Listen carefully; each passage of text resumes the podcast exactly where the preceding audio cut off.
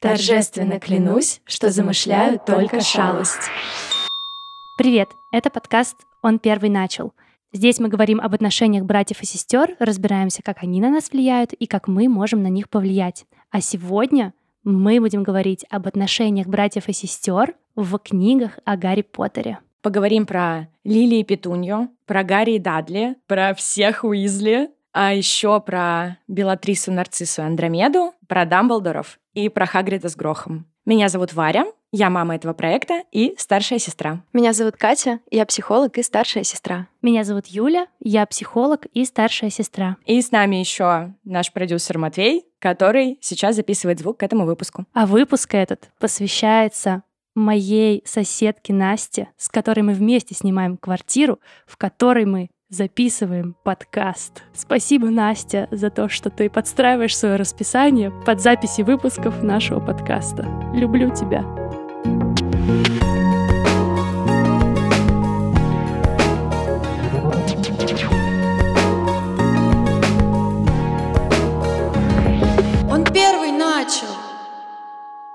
Вообще, книги о Гарри Поттере — это оказался идеальный материал для анализа отношений сиблингов.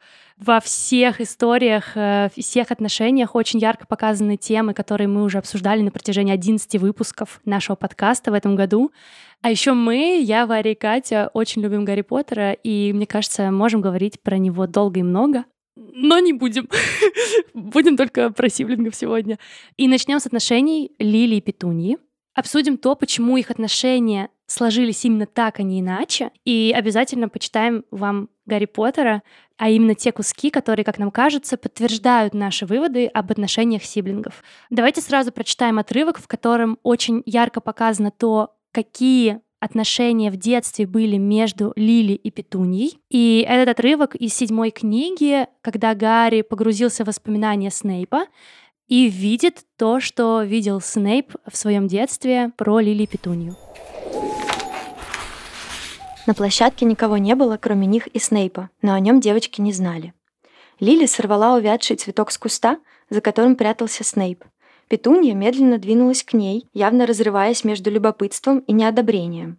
Лили подождала, пока сестра подойдет поближе, чтобы ясно все видеть, и раскрыла ладонь. Цветок лежал на ней, открывая и закрывая лепестки, как странная многогубая устрица. «Прекрати!» — взвизгнула Петунья. «Тебе же от этого не больно!» — откликнулась Лили. Однако сомкнула ладонь и бросила цветок на землю. «Так нельзя!» — сказала Петунья, но глаза ее продолжали следить за упавшим на землю цветком. «Как ты это делаешь?» — спросила она с явной завистью в голосе. Тут такой маленький совсем эпизод, но мне кажется, он довольно ярко показывает, что происходит между Лили и Петуней. Во-первых, э, Петуня, как старшая сестра, держит за свое право командовать. Ну, то есть она говорит Лили, что правильно, что неправильно. Вообще это свойственно, мне кажется, старшим братьям и сестрам, как мы уже много раз обсуждали, нести с, на себе ответственность за то, что происходит с младшими. А во-вторых, э, здесь про зависть сразу, про то, что одновременно Петуни и интересно, что такое Лили делает, но с другой стороны она завидует, потому что она так сама не может. И у нас ровно недавно это фигурировало в э, одном из последних выпусков, когда ну, старший думает, блин, тут я старший, я более умелый, я более классный, почему этот маленький может что-то лучше меня. И это гордость старшего, не гордость старшего, что, в общем, какое-то ощущение, что я тут сильнее и круче, оно так очень болезненно рушится. Гарри огляделся вокруг. Он был на платформе 9,3 четверти. Неподалеку стоял Снейп, слегка сутулясь, а рядом худая бледная женщина с кислым выражением лица, очень похожая на него. Глаза Снейпа были устремлены на семью из четырех человек, тут же на платформе. Две девочки стояли чуть поодаль от родителей. Лили, похоже, пыталась в чем то убедить сестру. Гарри подошел поближе и прислушался. «Туня, не сердись, прости меня, пожалуйста, послушай». Она взяла сестру за руку и не выпускала, хотя Петунья пыталась вырваться. «Может быть, когда я там окажусь... Нет, послушай, Туня. Может быть, когда я там окажусь, я смогу пойти к профессору Дамблдору и уговорить его изменить решение. «Я не хочу туда!» — отчеканила Петунья и вырвала руку. «С чего ты взяла, что я хочу ехать в какой-то дурацкий замок и учиться на... на...» Ее глаза скользнули по платформе, по кошкам, мяучащим на руках владельцев, по совам в клетках, бьющим крыльями и уханьем приветствующим друг друга, по школьникам, некоторые из которых уже надели длинные черные одежды, грузившим чемоданы на ярко-красный паровоз и приветствующим друг друга радостными возгласами после долгой летней разлуки. «Думаешь, я хочу стать уродкой?» Глаза Лили наполнились слезами. «Я не уродка», — ответила она. «Это ужасное слово». «Туда-то ты и едешь», — с наслаждением повторила Петунья. «В спецшколу для уродов. Ты и этот снейповский мальчишка. Вы оба натуральные уроды. Хорошо, что вас будут держать отдельно от нормальных людей. Это делается для нашей безопасности». Лили взглянула на родителей, внимательно оглядывавших платформу с видом самого сердечного удовольствия. Потом перевела глаза обратно на сестру и сказала тихо и зло. «Вряд ли ты думала, что это школа для уродов, когда писала директору и клянчила, чтобы тебя приняли». Очевидно, что Петуня очень сильно завидует, и даже из зависти, получается, она, она делала некоторые действия. То есть она писала Дамблдору, чтобы ее приняли в школу, просила об этом. Но ей отказали, и реакция ее последующая — это признать, что все волшебники уроды. Да, мне кажется, это очень логичное поведение. Если ты не можешь что-то получить, просто это обесценить. Мне кажется, здесь еще важно, я не, я не думаю, что кто-то Петуню поддержал. Ну, в смысле, когда ты кому-то завидуешь и чего-то хочешь, и очень сильно переживаешь из-за этого, если кто-то тебя поддерживает, э, не обязательно, что ты начнешь это ненавидеть или обесценивать.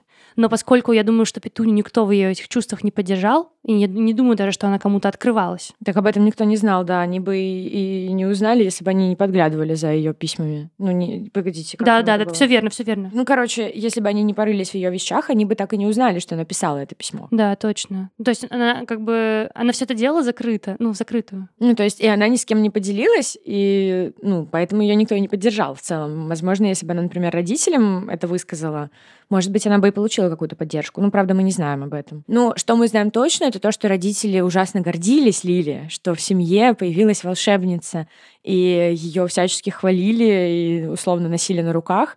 И, конечно, это болезненно, особенно для старшего. Даже в этом отрывке есть э, момент, что родители восторженно осматривают платформу.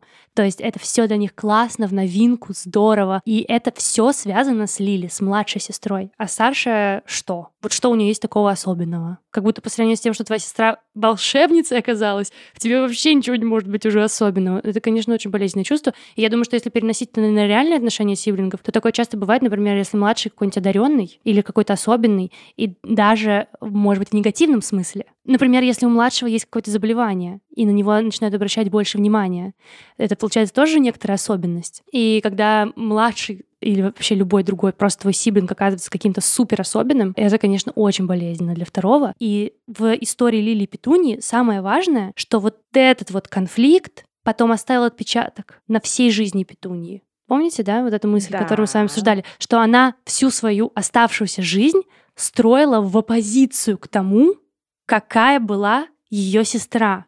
То есть ее сестра была вот типа волшебница, такая вся э, классная, особенная, а Петунья старалась быть максимально нормальной. Максимально нормальной.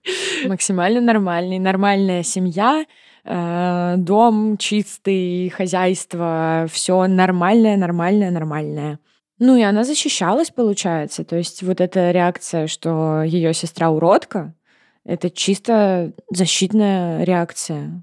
Что это еще такое может быть? Ну вот мы вначале сказали, что как будто бы Петуне так сложно с этими эмоциями, потому что она ими ни с кем не поделилась. Но я думаю, что в тех условиях, в которых она существует, она и не могла ни с кем поделиться. Во-первых, потому что зависть — это очень сложное чувство, и взрослые с ним справляются с трудом, и, ну, вообще в обществе есть какое-то представление, что зависть — это настолько плохое чувство, что если мы его испытываем, ну, мы никому об этом не рассказываем, вот, и не признаемся. Я не помню, признавалась ли я хоть раз кому-то, что я к кому-то чувствую зависть. Я признавалась. Я признавалась. Я думаю, что только если это было в каком-то хорошем ключе. Вот знаете, когда, типа, э, когда ты рад за человека. Да. Но если, э, если ты испытываешь такую зависть тяжелую, от которой тебе больно, то даже когда ты взрослый, тяжело об этом сказать. А Петуни на тот момент э, сколько? Насколько она старше Лили? Мы не знаем, какая у них разница в возрасте. Мне кажется, в книге на это не сильно. пару лет. Ну, то есть Но она... ощущение, что на пару лет, если они вместе играют, то... Она подросток в этот момент такой младший подросток. Представляешь, ты младший подросток или просто подросток, у тебя мелкая сестра, которой ты всегда командовала, она всегда тебя слушалась. И там э, в отрывках еще Лили прям очень любит сестру, это видно. Она за нее заступается перед Снейпом, она злится на Снейпа за то, что как бы из-за него испортились э, ее отношения с Петунией. Она очень много любви испытывает к сестре, вот как младшая тянется к старшей, так же и Лили тянется к Петунии.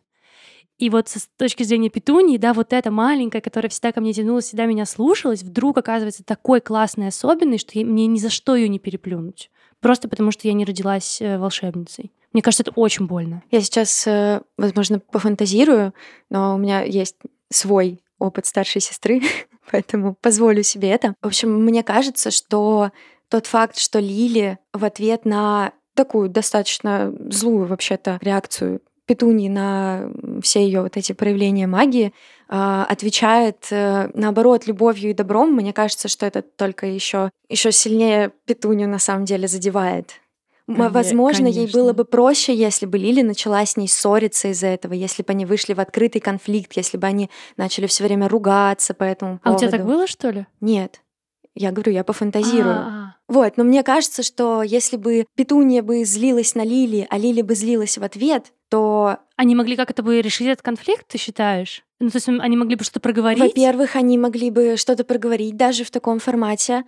А во-вторых, э, возможно, опять же, это моя фантазия, но старший сиблинг в такой ситуации может чувствовать вину за то, как он относится к младшему, когда младший к нему тянется, а он не может пересилить вот это чувство, которое на него изнутри давит, и все равно злится, все равно реагирует там агрессией, все равно отталкивает. Да, и получается, что ответная агрессия от Лили, она бы как-то легализовала вот этот негатив, который чувствует Петунья, потому что он бы был взаимный. Да, вот Варя меня очень хорошо поняла. А, я вот думаю, почему Лили не ответила. И мне кажется, что это тоже про позицию младшей сестры что я-то я не могу обижать свою старшую сестру, и я думаю, что у Лили тоже есть чувство вины за то, что она-то особенная. Стопудово. А сестра не особенная, это обидно, потому что они друзья были, они дружили. И она пытается восстановить их отношения. Вот как раз в этой сцене она ну, предлагает уже единственный вариант решения проблемы, который ей приходит в голову, что вот она приедет в Хогвартс и поговорит с директором, чтобы Петунью тоже взяли. Но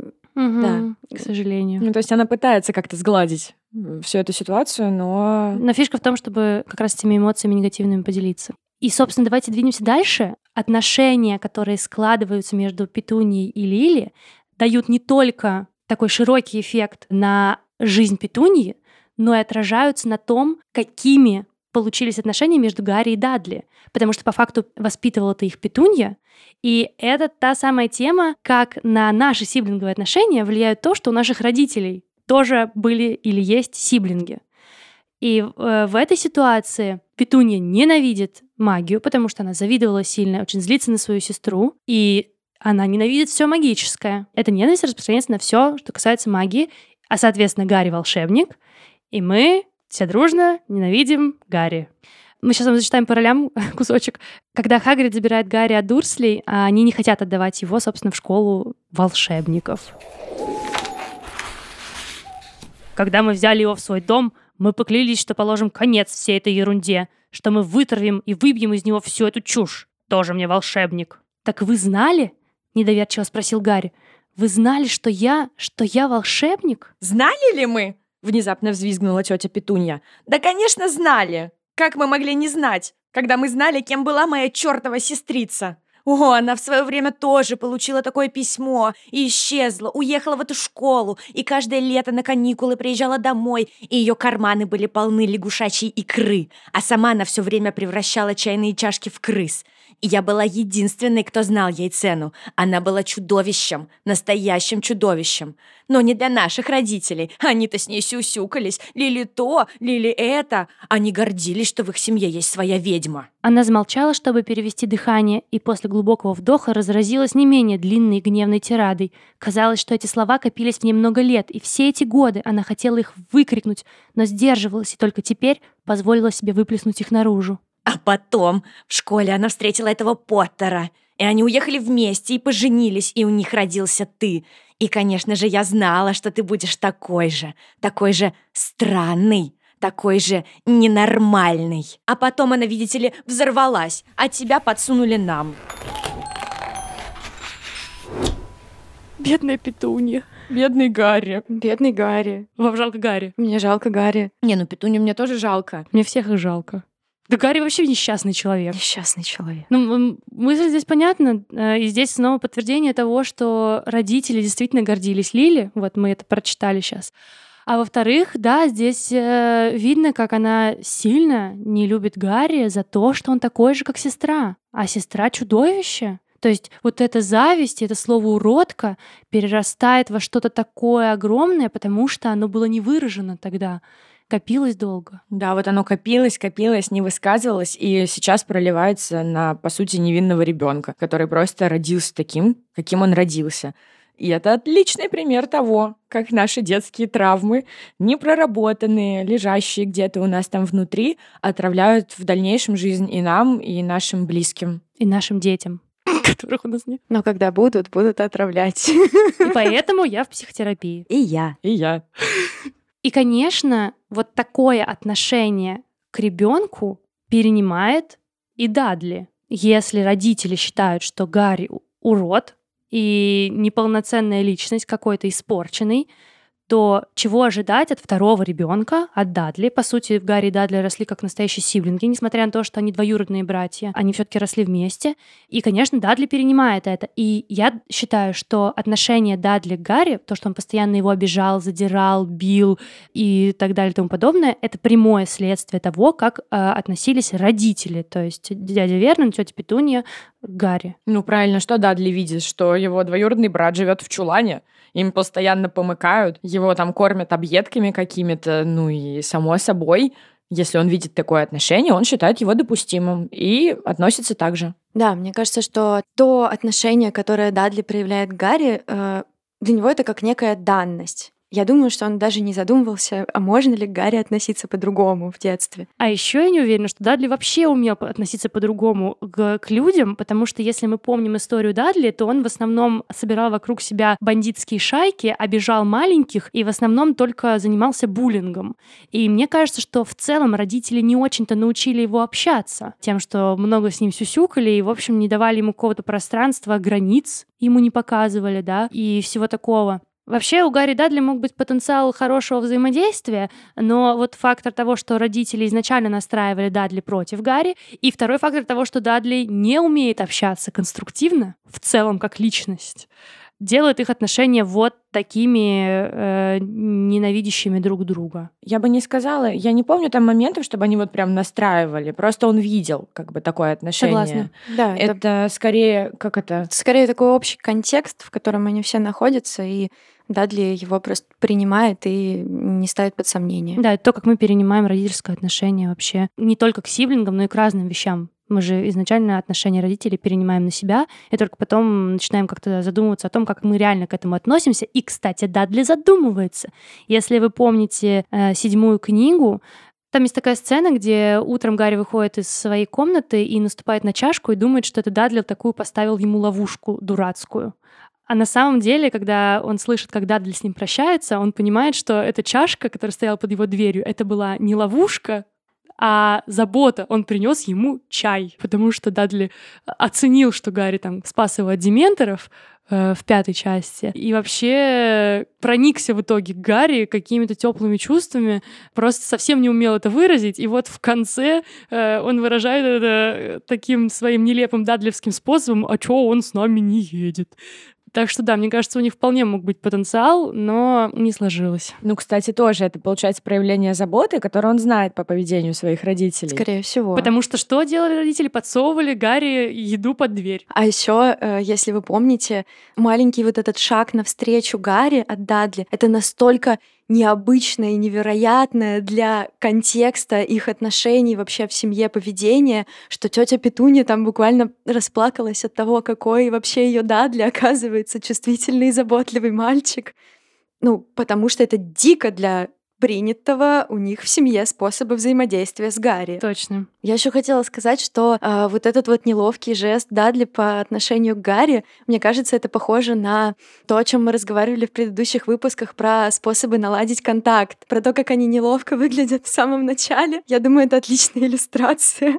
В общем, если у вас нет контакта с вашим сиблингом, Попробуйте подложить ему чашку под дверь. Да, только там как-нибудь сделайте, чтобы он на нее не наступил и не подумал, что это ловушка. Можно, например, просто прийти и спросить тебе сделать чаю. Не, это слишком. Это уже второй шаг. Это, да, это слишком сильный контакт. Да, согласна. Step-by-step. Все потихонечку. Я еще хочу отметить, что у Петунии по отношению к магии и магическому миру вообще-то ну, не только зависть и не только злость, а еще и страх. Да, она выражает это в одной из сцен, когда Гарри говорит о том, что Волан-де-Морт вернулся, и на глазах Вернона и Дадли он видит полное непонимание, и единственный человек, в лице которого он видит страх и ужас от этой информации, это Петуния, потому что она знает о магическом мире достаточно много. И кроме зависти и обиды на сестру, она еще уносит с собой в свою взрослую жизнь, э, вообще в, в свою историю, то, что она потеряла сестру. И они так и не разрешили этот конфликт. Ее сестра умерла, и они больше никогда не смогут об этом поговорить. И мне кажется, это важно для понимания того, насколько ее тяготит, возможно, все то, что они с Лили никогда не обсудили. Кстати, потенциально, я думаю, что так и может быть. Давайте двинемся дальше. И на очереди у нас все Уизли. Многодетная семья, много отношений, много сиблингов. И да, их можно рассматривать э, как бы в целом всех, а можно рассматривать отношения типа какие-то парные друг между другом. Вот их там семь человек. Из-за этого довольно сложно разобраться. Вот как мы обычно говорим, там есть старший сиблинг и младший сиблинг. Ну, еще иногда в редких случаях у нас бывает средний сиблинг. А тут на самом деле... Каждый из них оказывается и старшим, и младшим, и средним. Да, да, я вот об этом хочу сказать, что, например, Рон очень часто сталкивается именно с данностью младшего, хотя он не самый младший в семье, но это получается так, потому что он самый младший брат. А последний ребенок э, Джинни, она девочка, и это как бы немножко ее отделяет от всех сиблингов и дает ей какую-то, ну, немножко отдельную такую позицию. Я бы сказала еще, я бы выделила еще отдельно вот момент с Перси, что получается есть Билл и Чарли. Билл и Чарли старшие братья. И когда родился Перси, он оказывается для них самым младшим. И у них уже есть связка у старших братьев, а Перси оказывается отдельным. Да, казалось бы, то есть не должно быть никакой разницы, но получается, что Перси вытеснен во что-то отдельное, потому что следующие за ним рождаются близнецы. И их двое, они вместе. Билл и Чарли вместе, близнецы вместе. А Перси между ними получается такой э, одинокий достаточно чувак вообще-то. И потерянный. И с серьезной такой данностью младшего, потому что его два старших брата очень крутые. Один работает там с драконами, другой, что он там делает? Э, Банкин Гринготс работает. Да, он ликвидатор заклятий в банке Гринготс, ну то есть это такая крутая должность, и он вообще крутой очень. Там описание в книге, как он выглядит, это... Ой, вообще. Неудивительно, что флер на него запала. Ну, вообще-то да, старшие братья Уизли задают очень высокую планочку для всех младших, а, и каждый следующий рождающийся брат пытается справиться с тем, что у него уже есть очень крутые сиблинги. Потому что, вот мы уже сказали про Билла и Чарли, но Перси тоже находит свою нишу. Он а, умный и подчиняется правилам. Он такой очень педантичный, а, он становится старостой, он очень ответственный. Это своего рода он, в общем, тоже нишу какую-то занимает. Да, получается, каждый занял свою нишу в семье. Потому что быть таким же, как э, другие сиблинги, это значит входить в прямую конкуренцию, а она и так есть за внимание родителей, за любовь родителей, за одобрение их.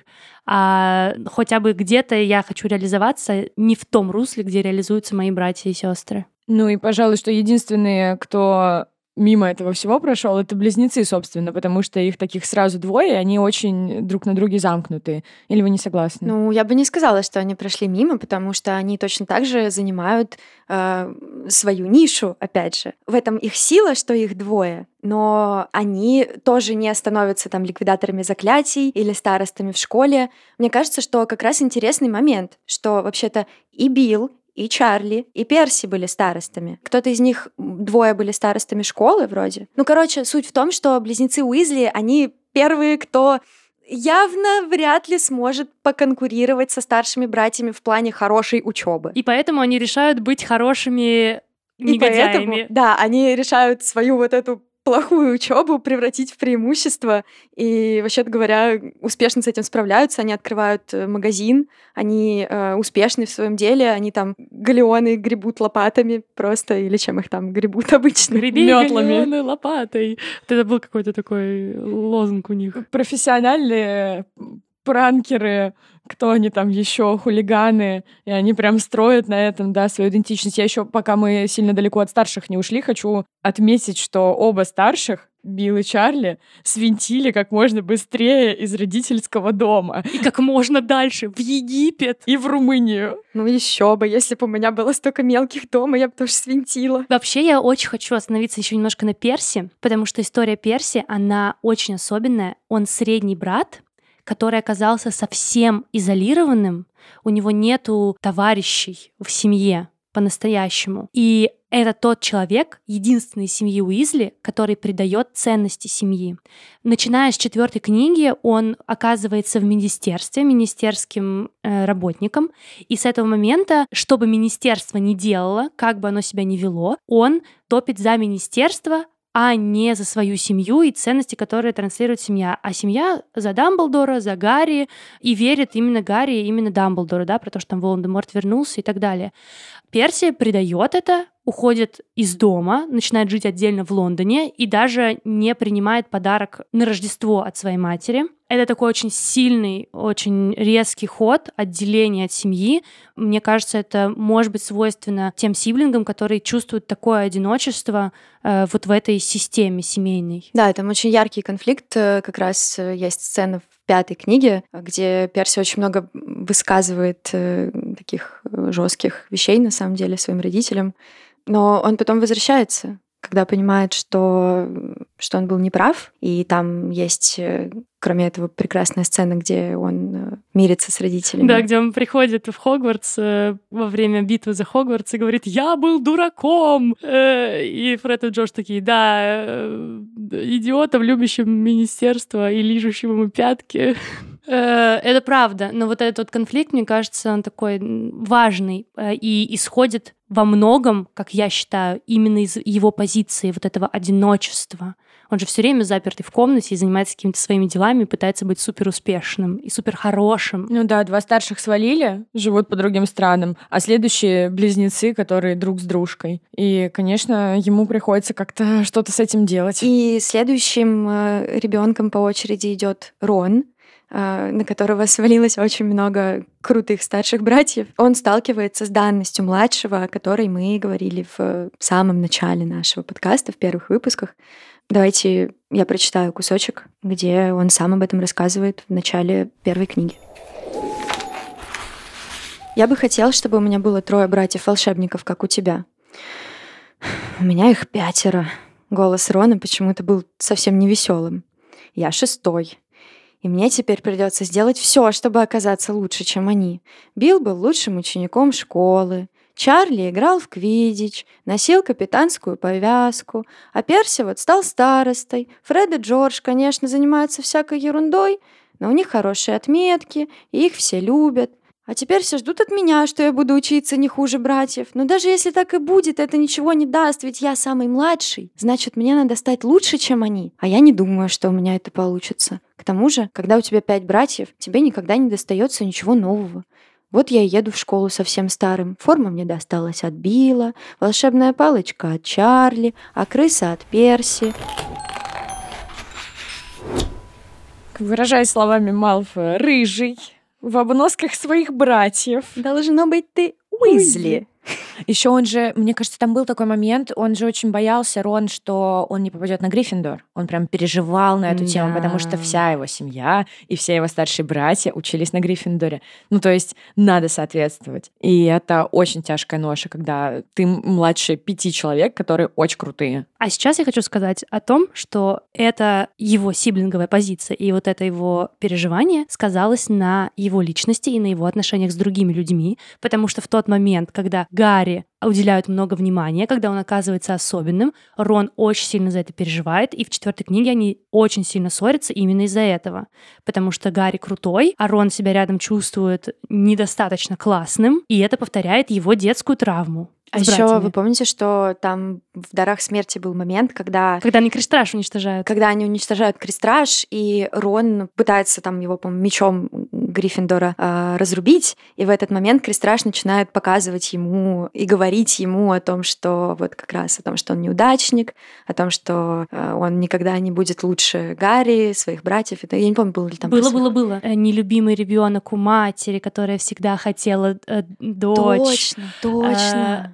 Да, да, да. Было это. Да. Было, было. И получается, вот эта история с Гарри, что Гарри крут, и на Гарри все смотрят, она просто повторяет его детскую травму, что в семье он тоже должен быть крутым, а он не может, не получается у него быть достаточно крутым. Мне кажется, я сейчас очень зауважала Рона за то, что он э, справляется с этими чувствами и вообще-то хорошим другом э, остается остается для, для Гарри, да. И по сути это вылезает только вот в двух моментах, ну с Кубком огня и в, когда Крестраш уничтожает. По большому счету, да, то есть получается все эти годы он достаточно успешно с этим справлялся. Без психотерапии психотерапии, потому что ее нет в мире магии. А почему? Они письма совами отправляют в 90-х годах. Алло. Психотерапия. Алло. Эм, ну и Джинни, да? Да. И, собственно, остается Джинни. А, что, что нам есть про нее сказать? Ну, что Джинни. Джинни. Ждали долго дочку. Там шестеро парней, и наконец-то родилась девочка. Конечно, я уверена, на нее там все просто, не знаю, молились. Вряд ли молились. Ну, короче, очень сильно радовались. В тему с тем, что Рон справляется с чувством, что он неудачник, там есть э, сцена в книге, когда, ну, в общем, когда оказывается, что и Джинни его в чем то переиграла. А что за момент? Джинни вообще популярная девочка в школе. Она сильная, крутая, она играет в квидич, она там специалистка по летучим мышиному сглазу, она супер девчонка, и она нравится многим мальчикам. И есть момент, когда Рон и Гарри застают Джинни с Дином Томасом, по-моему. Да, с, да. с Дином Томасом. И Рон, э, ну, как старший брат, мы сейчас, я думаю, еще поговорим про это, он очень сильно злится, он реагирует э, очень такой гневной тирадой по поводу того, что вот она по углам обжимается с какими-то парнями, э, на что Джинни начинает ему отвечать. Она говорит, вообще-то почему ты относишься к тому, что люди целуются, как будто это что-то мерзкое, может быть, ты сам бы уже пошел и с кем-нибудь поцеловался она говорит, хотя бы да, раз в жизни. Иди, иди сам с кем-нибудь полежись или как-то так, что такое она говорит и убегает, и Рон остается вот, вот с этим чувством опять. И все заканчивается тем, что он целуется с Лавандой Браун и рушит свою дружбу с Гермионой. И, в общем, э, действительно получается, что это переживание накладывает отпечаток на его взаимоотношения с самыми разными людьми. Для меня сейчас э, внезапный инсайт, я никогда об этом так не думала, что э, Рон, э, как бы отвечая на чувства Лаванды Браун, вообще-то подкрепляет э, в том числе свою уверенность в себе, что он нравится кому-то. И... Мне кажется, он только поэтому вообще вступил в эти отношения, потому что не понимаю, что у них вообще было э, общего. Я всегда думала, что там поинт только в просто ревности какой-то, ну, чтобы Гермиона, типа, ревновала. Но это же не только про Гермиону, это вообще про него. Да, я тут, я думаю, так и есть. Так давайте вернемся к Джинни, потому что я ее очень люблю, она такая да. классная. Так а у Джинни нет других вариантов. У нее шесть старших братьев. Конечно, ей надо быть крутой девчонкой. Потому что иначе не выжить в этой семье. Если у тебя старшие братья Фред и Джордж, приходится уметь делать летучие машины из глаз, отвечать на любые э, подколки, э, играть в квидич и вообще бороться. Потому что, несмотря, мне кажется, несмотря на то, что она действительно была э, любимая и по ней видно, потому что она действительно уверенно очень себя подает, во всех книгах, кроме первых двух. Первых двух она очень стеснительна, а потом она такая яркая, мне кажется, в том числе и потому, что она была любимой, долгожданной, отсюда воспитывается уверенность. Но еще и в то, что у нее были разные батлы и сражения с ее братьями, в которых она научилась быть такой яркой и сильной. Хотела сказать просто про то, почему в первых двух книгах она такая, а потом другая. Я думаю, что это просто потому, что мы ее видим глазами Гарри. Гарри ей нравится, и она в первых двух книгах маленькая девочка, а потом она сама Гарри нравится, и он смотрит на нее вот так. Но это просто то, как я понимала это в книге, почему Джинни. Слушай, это логично, действительно, потому что в первых двух книгах только Гарри э, описывает mm. то, какая Джинни. Ну и в первой книге, например, она еще в школу не пошла в Хогвартс, то есть э, у нее еще не было пространства, чтобы проявить себя. Мне кажется, что есть еще э, прикольный момент в ее ситуации что ее очень-очень бесит попытка там какого-то контроля, опеки вот со стороны старших братьев над собой, что вообще-то она раздражается на это. И Рон больше всего этого демонстрирует, и она каждый раз э, очень сильно злится. Потому что для Рона это единственное пространство почувствовать себя старшим. Мгм. У него больше нет других Мгм. возможностей. Вот. А Джинни, естественно, это раздражает, потому что, ну, она, мне кажется, ей важно быть независимой. Опять же, потому что... Она младшая, Там шесть в пацанов. огромной семье. Да, и, скорее всего, еще Молли ее очень опекала. Ну, пр- предполагаю, что да. Получается, мне кажется, самая важная мысль из э, истории семьи Уизли о том, что твоя сиблинговая позиция влияет на то, как ты формируешься как личность, и куда ты движешься как личность, и какие ты пути выбираешь. Это очень ярко видно по тому, как развиваются все дети в семье. Ну что, давайте перейдем к следующим сиблинговым отношениям, которые мы решили разобрать. И это отношения сестер Блэк. Белатрисы, Нарциссы и Андромеды. «Вы с Тонкс выходят родственники?» — удивленно спросил Гарри. «Да, ее мать Андромеда была моей любимой двоюродной сестрицей», — ответил Сириус, пристально разглядывая гобелен. «Андромеду, гляди, тоже отсюда убрали». Он показал на очередную обгорелую дырочку, расположенную между двумя женскими именами — Белатриса и Нарцисса. Сестры Андромеды тут как тут, потому что они вышли замуж за кого надо, за чистокровных, респектабельных волшебников. Но Андромеда вышла за Магла, за Теда Тонкса, и поэтому Сириус изобразил поражение ткани волшебной палочкой и горько усмехнулся. Гарри, однако, было не до смеха. Он смотрел на имена, вышитые справа от обугленного отверстия, оставшегося от Андромеды. Двойная линия золотого шитья соединяла Нарциссу Блэк с Люциусом Малфоем, а другая линия, вертикальная и одиночная, шла от их имен к имени Драко. Ну что, у нас есть три сестры. Старшая Белатриса, средняя Андромеда и младшая Нарцисса. В их семье самая большая главная ценность — это чистота крови. Что важно, э, чтобы маги соединяли себя узами брака только с магами, а маглы считаются вообще никчемным народишком. И Белатриса, как старшая сестра, как мы выяснили, является такой кристаллизацией вот этих семейных ценностей. Она их в себя вбирает и, как это сказать? увеличивает, гиперболизирует. Да, э, гиперболизирует. И, и всю свою жизнь, собственно, кладет на то, чтобы эти ценности нести дальше и им следовать. И на самом деле здесь, э, в этой истории, это очень утрировано, да, это про такую, про убийство, да, про геноцид в каком-то смысле. Но такая особенность свойственна и просто старшим сестрам, и вообще старшим детям в семье. Э, в статьях э, часто про это пишут, э, научных, про то, что старшие дети максимально вбирают в себя ценности семьи, семейные ценности, и транслируют их, считают себя ответственными за то, чтобы их нести дальше в жизнь. Ну и вот, собственно, есть старшая сестра Белатриса, которая транслирует ценности. Блин, как разделить? Я хотела сказать о том, что транслируя ценности семьи, она идет против семьи. Ну, в смысле, она убивает своих родственников, буквально транслируя ценности семьи. Это очень нелепо. Это, это, да, это довольно противоречиво, потому что обычно, когда мы говорим о ценностях семьи, мы представляем себе, как будто эти ценности должны семью поддерживать и укреплять, но поведение Белатрисы буквально разрушает семью, и мы видим к моменту событий, описанных в книге, что семья Блэк — это абсолютно разрозненные люди, которые друг с другом вообще не контактируют никак. Я думаю, что такое и в жизни есть. Что семейные ценности — это не значит, что это ценность семьи. Семейные ценности — это некоторая позиция по отношению к разным э, жизненным обстоятельствам, событиям, к людям и так далее, к тому, каким быть хорошо, а каким быть плохо. И я думаю, что часто в семейных ценностях нет ценности семьи, а есть ценность, не знаю, достигаторства, например, быть хорошим, чтобы соседи ничего плохого не сказали. Продолжать грязнокровок. например.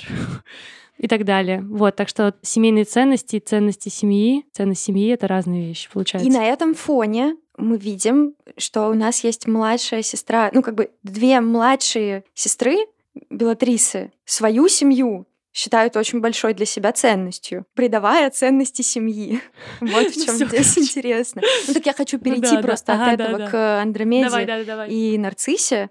К Андромеде сначала. Основной конфликт между ними заключается в том, что Андромеда выходит замуж за маглорожденного волшебника, тем самым придавая чистоту крови. И Белатриса пытается убить ее дочь. Андромеда как Перси, она средняя сестра, которая придает ценности семьи. Перси предал ценности семьи Уизли, средний брат, а Андромеда придала ценности своей семьи Блэков тем, что забил на чистоту крови. Да, получается, что так. Ну, то есть, если не рассматривать, кто хороший, кто плохой, получается, что это очень похожие ситуации. Получается, что старшая сестра максимально идет э, под семейным ценностям, средняя сестра эти семейные ценности посылает куда подальше, а младшая видит, как из-за всего этого сырбора семья распалась, и для нее семья становится главной ценностью. И что делает нарцисса? Нарцисса по максимуму старается сохранить свою семью, чтобы все у них было хорошо. И очень сильно оберегает своего сына в том числе. Еще она старается не отсвечивать. Кстати, чтобы не прилетела. Да. Потому что она видела, как прилетала Андромеде, я думаю, и как... Белатрисе вообще тоже при- прилетела, она в Аскабане посидела. Ну, то есть э, за ценности семьи тоже может прилететь. Поэтому нарцисса, насколько это возможно, в тех условиях, в которых она есть, она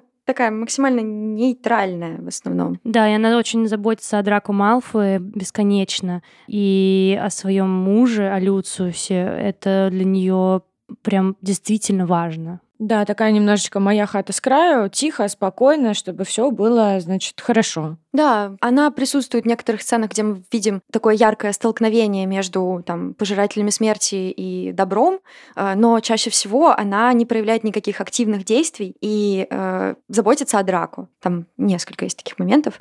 Э, Самый яркий — это момент э, из книги «Дары смерти», когда Волдеморт думает, что он убил Гарри, и Гарри лежит, и Волдеморт посылает нарциссу, чтобы она проверила, жив Гарри или все таки умер. Нарцисса, подходя к Гарри, трогает его сердце и осознает, что он выжил. Но она в этот момент, вместо того, чтобы сообщить об этом темному лорду, говорит, что Гарри мертв. Почему же она так поступает? Нарцисса тихонечко, когда подходит к Гарри, спрашивает, э, жив ли Драко. И, получая ответ, что он жив, говорит, э, что Гарри умер, потому что, как понимает Гарри, для нее это способ попасть в замок в наступлении и оказаться рядом со своим сыном. В этот момент она абсолютно придает идее пожирателей смерти и выбирает свою семью, своего сына и желание его защитить. И у нее на уме только это вот во всей этой истории. Так что вот так вот по-разному три сестры относятся к семейным ценностям и к жизни в целом. Перелистнем страничку. И теперь мой любимый, мои любимейшие отношения сиблинговые в этой книге — это Хагрид и его великаний брат Грох. Это единственная история со сводными сиблингом. Еще мы их не обсуждали, но много о них говорим в кулуарах нашей редакции подкаста, э, потому что отношения со сводными сиблингами, они действительно особенные, потому что у Гроха и у Хагрида у них же одна мать, великанша, но разные отцы. И Хагрид, как вы знаете, притаскивает своего великаньего брата за 3-9 земель ночами, он еще и дерется, оставляет ему какие-то синяки, его нужно привязывать. Короче, он тащит его просто какими-то титаническими усилиями с собой.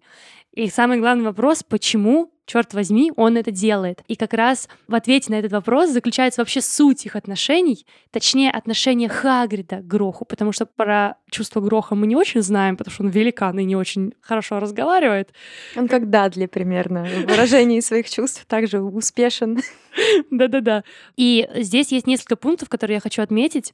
Во-первых, у Хагрида очень долгое время не было родных. У него ведь мать великанша вообще где-то в горах, отец у него умер, и все, Хагрид один. Ну, то есть, по факту, его семья — это Дамблдор. Он к нему относится как к отцу, мне кажется. Ну, кстати, в каком-то смысле, я думаю, да, потому что это такие наиболее близкие какие-то отношения Хагрида с э, кем-то старшим и авторитетным. И Дамблдор очень сильно о нем заботится. Да. Так вот, у Хагрида нет семьи, и это первый человек, человек, великан, которого он вообще может так или иначе назвать своей семьей, потому что у них есть общая мать. А семья — это важно. И я думаю, что вот эта ценность семьи для Хагрида является очень важной мотивацией для поддержки вот этих сложных, абьюзивных в каком-то смысле отношений со своим братом-великаном. Я хочу зачитать маленький кусочек об этом. Гарри приходит в три метлы, и там происходит следующее. В углу одинокий и печальный сидел Хагрид. Гарри пробрался к нему между тесно стоящих столов, подтащил стул и сказал «Хагрид, привет». Хагрид вздрогнул и посмотрел на него так, словно не сразу узнал. Гарри увидел на его лице две свежие раны и несколько новых кровоподтеков. «А, это ты, Гарри. Как жив?» «Хорошо», — соврал Гарри. Но рядом со сбитым печальным Хагридом и жаловаться-то было вроде не на что. «А ты как?» Я? Ну, я прекрасно. Гарри, прекрасно. Похожие мы с тобой, Гарри, а? Ну да, я уж говорил. Оба, что ли, неприкаянные. Хагрид задумчиво кивнул.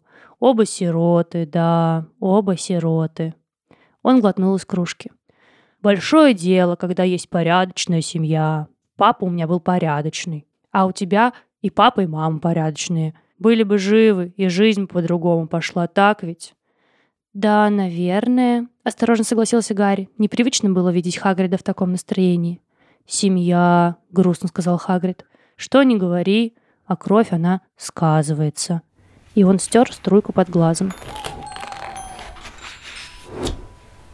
В этом куске Гарри еще не знает, что Хагрид притащил с собой великана Гроха, но он все время чем-то занимается тайным в лесу и никому об этом не говорит. И все время ходит грустный. И вот в этом маленьком куске Хагрид рассказывает, как важна семья для него и почему это для него важно.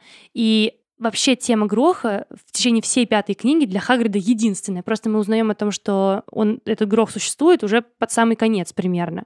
Но здесь он говорит именно об этом, о том, что ему трудно держать своего огромного братца в лесу, но для него это невероятно важно. Грох для Хагрида единственный родственник, и кроме этого, ну, из другого остального контекста книги мы вообще знаем, что у Хагрида проблемы с тем, чтобы встроиться в магическое сообщество, потому что он полувеликан.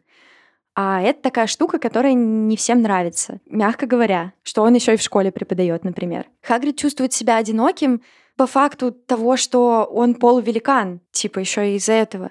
И то есть Грох — это не просто его единственный родственник, это как будто бы единственный кто-то, кто вообще может его понять, потому что он такой же, как и он. Он неприкаянный, причем и среди людей, и среди великанов, Хагрид. То есть он ни не туда, и не сюда. И когда он такой радостный был, когда встретил мадам Максим, он начал ей что-то вот говорить... Э, да, э, там ситуация с мадам Максим такая, что мадам Максим тоже полувеликанша. И Хагрид, видя это, он очень сильно радуется, он очень к ней тянется, он пытается вообще-то построить с ней отношения, он э, ухаживает за ней, делает ей знаки внимания. И она отвечает ему на это взаимностью, но ровно до того момента, когда он напрямую ей говорит, ну мы же похожи, ты же такая, как я, ты тоже полувеликанша. И оказывается, что ее это очень оскорбляет, что она вообще-то, она скрывает тот факт, что она полувеликанша. Вот как раз из-за такой стигматизации полувеликанов в магическом мире она это скрывает. И на словах Агрида она говорит, нет, ты что, не говори со мной об этом. А если возвращаться к Гроху, то по факту он видит, что Грох сталкивается с теми же проблемами, что он сам, потому что Грох по рождению просто не очень большого размера великан, не такой большой, как должен был бы быть. И поэтому Гроха отвергают в его великаньем сообществе. И в этом смысле Хагрид, как настоящий старший брат, пытается решить свои детские травмы за счет того, чтобы сделать жизнь своего младшего брата лучше. То есть он забирает его из того сообщества, где его не принимают. Это раз. Во-вторых, он пытается дать ему ощущение, что у нас есть семья, теперь мы семья. То есть то, чего Хагрид сам не получил в своем детстве, вот этого ощущения принятия и ощущения, что у тебя есть семья, он пытается дать Гроху но в таком формате, типа, догнать и помочь. То есть он тащит его за собой, привязывает, пытается научить его английскому. В итоге, конечно, у него получается, это вообще удивительно. Но в жизни такие попытки заканчиваются не всегда удачно. Но это очень частый мотив в отношениях старшего и младшего сиблинга, когда старший пытается свои травмы излечить в своем младшем, вместо того, чтобы пойти на психотерапию, но мы знаем, что психотерапии в волшебном мире не существует. И очень жаль.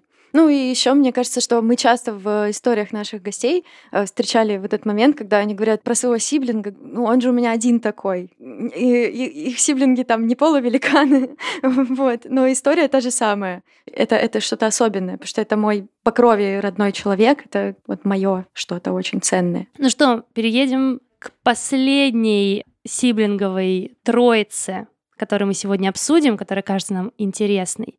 Это Семья Дамблдоров. В семье Дамблдоров три ребенка. Альбус, старший, Аберфорд, средний и Ариана, младшая.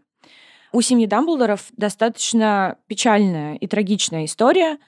Примерно в возрасте шести лет, когда у Арианы начали впервые проявляться магические способности, как это часто бывает у волшебников в этом возрасте, это заметили несколько магловских мальчишек и очень сильно ее напугали, из-за чего она замкнулась в себе, получила огромную травму, и, наверное, это можно так назвать. Э, психическое расстройство. Эта ситуация запустила серию трагических событий, потому что очень сильно разозлившийся отец Дамблдоров погнался за этими магловскими мальчишками и причинил им какой-то сильный вред, из-за чего предстал перед судом и оказался в Аскабане. А, семья была вынуждена переехать и максимально изолироваться вообще от всех, чтобы никто Ариану не увидел. И не увидел того, что с ней происходит, потому что иначе ее бы заключили просто в лечебницу, в больницу Святого Мунга. Соответственно, семья живет в таком закрытом очень э, климате, ни с кем не пересекается. За Арианой присматривает мама. Братья учатся в Хогвартсе, где Альбус э, блистает, мега успешен. И очень хорошо разницу между братьями описал Элфиас Дош – в некрологе Альбусу Дамблдору он пишет, «Через три года после нашего поступления в Хогвартс в школе появился и брат Альбуса, Аберфорд. Особым сходством они не отличались. Аберфорд не был большим книгачеем и, в отличие от Альбуса, предпочитал разрешать разногласия не разумной беседой, а дуэлью. На самом деле, достаточно исчерпывающая информация. Есть очень блистательный, великолепный волшебник, перспективный Альбус, и есть средний брат, который гораздо менее интеллигентен и такой более ну, если можно так сказать, приземленный, что ли. И серию трагических событий продолжает нечаянная смерть матери от руки Арианы, потому что она как-то вышла из себя, а Аберфорда, который как раз очень сильно заботился об Ариане, и у них был клевый контакт такой сиблинговый. Э, не было дома, и мать погибла. Мать умирает. За Арианой должен кто-то присматривать. Альбус как раз закончил школу. И он строил большие планы, у него были очень большие цели и очень большие перспективы, и тут внезапно они все рушатся, потому что он вынужден остаться дома, присматривать за младшей сестрой. И, конечно, ему от этого очень больно и печально, тем более, что его там друг как раз близкий Элфиас Дош уезжает в большое путешествие, посмотреть мир, изучить магию, а Дамблдор при всей своей блестящести и великолепности вынужден остаться дома и приглядывать за сумасшедшей младшей сестрой. Я думаю, что Альбуса бесит оба младших, и Аберфорд, и Ариана, потому что они реально мешают ему в его достижениях. И он об этом говорит, Гарри когда они встречаются в седьмой книге «В дарах смерти» на вокзале Кингс-Кросс. Ты знаешь, что моя мать отдала свою жизнь ради больной Арианы. Меня это бесило. Я был одаренным выдающимся юношей, мне хотелось свободы, я хотел блистать, хотел славы. Не пойми меня неправильно, я их любил. Я любил родителей, любил брата и сестру, но я был эгоистичен. Куда эгоистичнее, чем такой лишенный эгоизма человек, как ты, Гарри, может себе вообразить. Поэтому, когда мать умерла и на мне повисла ответственность за больную сестру и непослушного брата, я вернулся к себе в деревню злой и несчастный. Мне казалось, что меня поймали в ловушку, моя жизнь загублена. Итак, у Альбуса, блестящего перспективного волшебника, есть огромная обуза в виде младшей сестры и ответственность, как старшего брата. И первый месяц он справляется с тем, чтобы за сестрой присматривать, хоть и очень сильно несчастен от того, что ему приходится этим заниматься. И в этой всей несчастной ситуации приходит Гриндевальд, с которым снова Альбус может рисовать свое прекрасное, чудесное будущее и даже вписать в это будущее Ариану, потому что если волшебники захватят мир, Ариану больше не надо будет прятать. Но тут появляется Аберфорд, который говорит, ребят, э, остановитесь, пожалуйста, никуда вы Ариану, вот эту больную сестру, с собой не потащите в свои прекрасные перспективы будущего. И завязывается ссора между средним братом Аберфортом, Альбусом и Гриндевальдом, и в процессе этой ссоры каким-то образом погибает Ариана. И никто не знает, кто на самом деле ее убил из них троих. Да, она могла умереть от заклинания любого из них. И, конечно же, оба брата чувствуют себя очень сильно виноватыми за смерть сестры, за которую еще и мать отдала, по сути, свою жизнь. То есть это такая двойная вина. Они не уберегли то, ради чего умерла их мать. И мать не уберегли, потому что Аберфорд э, ну, винит себя за то, что он мог бы помешать этому случиться. А самое интересное в этом, что у них там вина на вине на вине, но несмотря на это, они каким-то образом все равно продолжают общаться. Потому что мы знаем, что это именно Аберфорд передает разную информацию о том, что происходит в Хоксмиде Альбусу. Там были разные моменты. И вообще у них есть вот этот контакт, передача информации и борьбы за некоторое общее дело, за избавление мира от э, лорда Волан-де-Морта. То есть между ними такой контакт не очень близкий, но конструктивный, потому что они уже знают, что происходит, когда они ссорятся. Да, когда они ссорятся, кто-то может умереть. Лучше... Лучше жить в мире как-то и согласии, и помогать друг другу по возможности, что они, собственно, и делают. Но я хочу отметить таких два важных момента. Во-первых, Аберфорт очень злился на Дамблдора. Ну, то есть помимо вины, у него еще была злость на старшего брата за то, что он вообще-то плевал на семью и был сосредоточен очень сильно на своих э, великих планах. И в том числе своим отношением к Ариане Аберфорт тоже компенсировал то, что от старшего брата не получил. А, ты имеешь в виду, что Дамблдор был отстраненный и не заботился да. об Аберфорте, и поэтому Аберфорт пытался это компенсировать за счет того, да. что он очень сильно заботился о своей младшей сестре. Конечно. Это интересно. Да. Он не получил заботы от старшего брата, и он очень злился как раз. Аберфорту было, безусловно, тяжело в тени такого э, потрясающего, великолепного волшебника, когда это его брат. Даже друзьям Альбуса было тяжело, тем более брату. Но я думаю, что гораздо сильнее здесь было то, что за всем этим величием и перспективами он вообще никак не проявлял себя как старший брат, собственно. И поэтому Аберфорд в том числе очень сильно как это был привязан к Ариане, сильно о ней заботился, компенсируя того, чего он не получил. И, казалось бы, после смерти сестры уже ни за кем приглядывать не надо, и Альбус может чувствовать себя свободным и вершить свои великие дела. Но есть отрывок из э, книги «Гарри Поттер и дары смерти» из седьмой части, где Аберфорд рассказывает э, Гарри, Рону и Гермионе, прибывшим в Хоксмит, о том, что вообще случилось в их семье, потому что до этого мы об этом знаем только отрывками там из э, книги Риты Скитер, из некролога Элфеса Дожа. А здесь прямо вот от лица одного из участников ситуации э, Аберфорд говорит, он сначала рассказывает о том, как, собственно, умерла сестра, и после этого выдает свой анализ ситуации. Она, наверное, хотела помочь, но сама не понимала, что делает. И я не знаю, кто из нас это был. Это мог быть любой из нас троих. Она упала мертвой. Ее не стало. Конечно, Гриндевальд поспешил смыться. За ним уже тянулся кое-какой след из его родных мест, и он не хотел, чтобы на него повесили еще и Ариану. А Альбус получил свободу, так ведь? Свободу от сестры, висевшей камнем у него на шее, свободу стать величайшим волшебником во всем. «Он никогда уже не получил свободы», — сказал Гарри. «Как ты сказал?» — переспросил Аберфорд. «Никогда», — продолжал Гарри. «В ту ночь, когда ваш брат погиб, он выпил зелье, лишающее разума, и стал стонать, споря с кем-то, кого не было рядом. «Не тронь их, прошу тебя, ударь лучше в меня». Рон и Гермиона глядели на Гарри во все глаза. Он никогда не вдавался в подробности того, что произошло на острове посреди озера.